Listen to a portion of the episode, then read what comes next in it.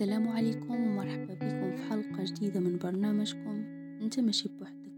حلقة اليوم عبارة عن قصة قصة مليئة بالعبر تحكي على فتاة عاشت تجربة صعيبة في حياتها ولكن استطاعت تجاوزها وهي فخورة براسها حيث كانت قوية أكثر مما كانت كتصور.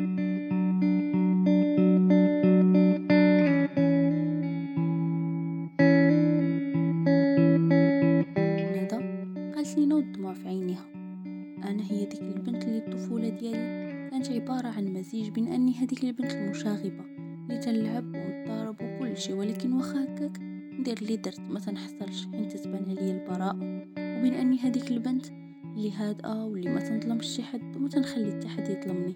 ديك البنت اللي ما تنهضرش بزاف وما تنهضرش مع أي واحد. كانت عندي صديقة وحدة وعلاقاتي جد محدودة وأنا ماشي اجتماعية وزيادة على هادشي أني جيت كتومة ما تنقدرش نقول شي حد باش تنحس ولا أشنو دارني يعني تنشد في خاطري. في الحقيقة كنت كنعيش اضطرابات نفسية بين القمع والتعنيف اللي تنعيش داخل أسرتي الصغيرة. ما كانش بشكل مبالغ فيه ولكن أثر عليا بزاف.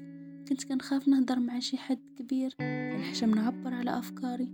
طبعا هادشي بسبب الأفكار الغالطة اللي عند عائلتي. أن البنت هي اللي غتقدر تشوه السمعة ديالهم. أو هي اللي ما غتحافظش على شرف عائلتها حين أنهم إلى ربوها مزيان ثقوا فيها وعطوها حريتها مع بعض المراقبة كانت غتخليهم مفتخرين بها.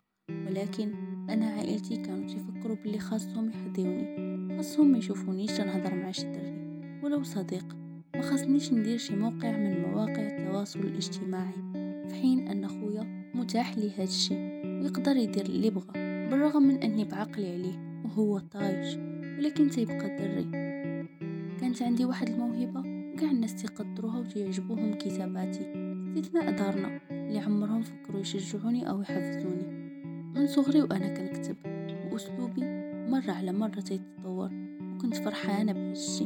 الأم ديالي قارية وملي تنبغي نوريها أو نقرأ عليها أش كتبت تتجاهلني وتتهمشني كأنه ما تيهمهاش داكشي اللي تندير في حين أنه كانت يعني لي بزاف. طبعا عمرني نسى بابا شافني تنكتب في مذكرة قصيدة شعرية. داها وضربها مع الحيط.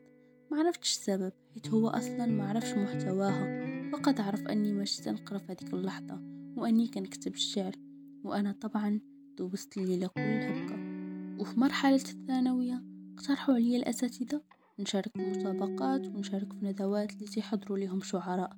هادشي لشدة إعجابهم بأسلوبي وبقصائدي. لكن دارنا ما كانوش تيخليوني نمشي. كل مرة تتكون شي مسابقة تنجي بكل فرح وأمل أنهم يخليوني. لكن مع الأسف تنرجع بخيبة أمل وعيني عامرين دموع. حيت أنا بنت حساسة بزاف وأشياء بسيطة بحال هذه تتخلي دموعي هابطين بدون إحساس. ما عليناش. هادشي حاولت نتعايش معاه وكنت نقول هادشي غير حيت ما واعيينش. فعلا انقطعت على الكتابة.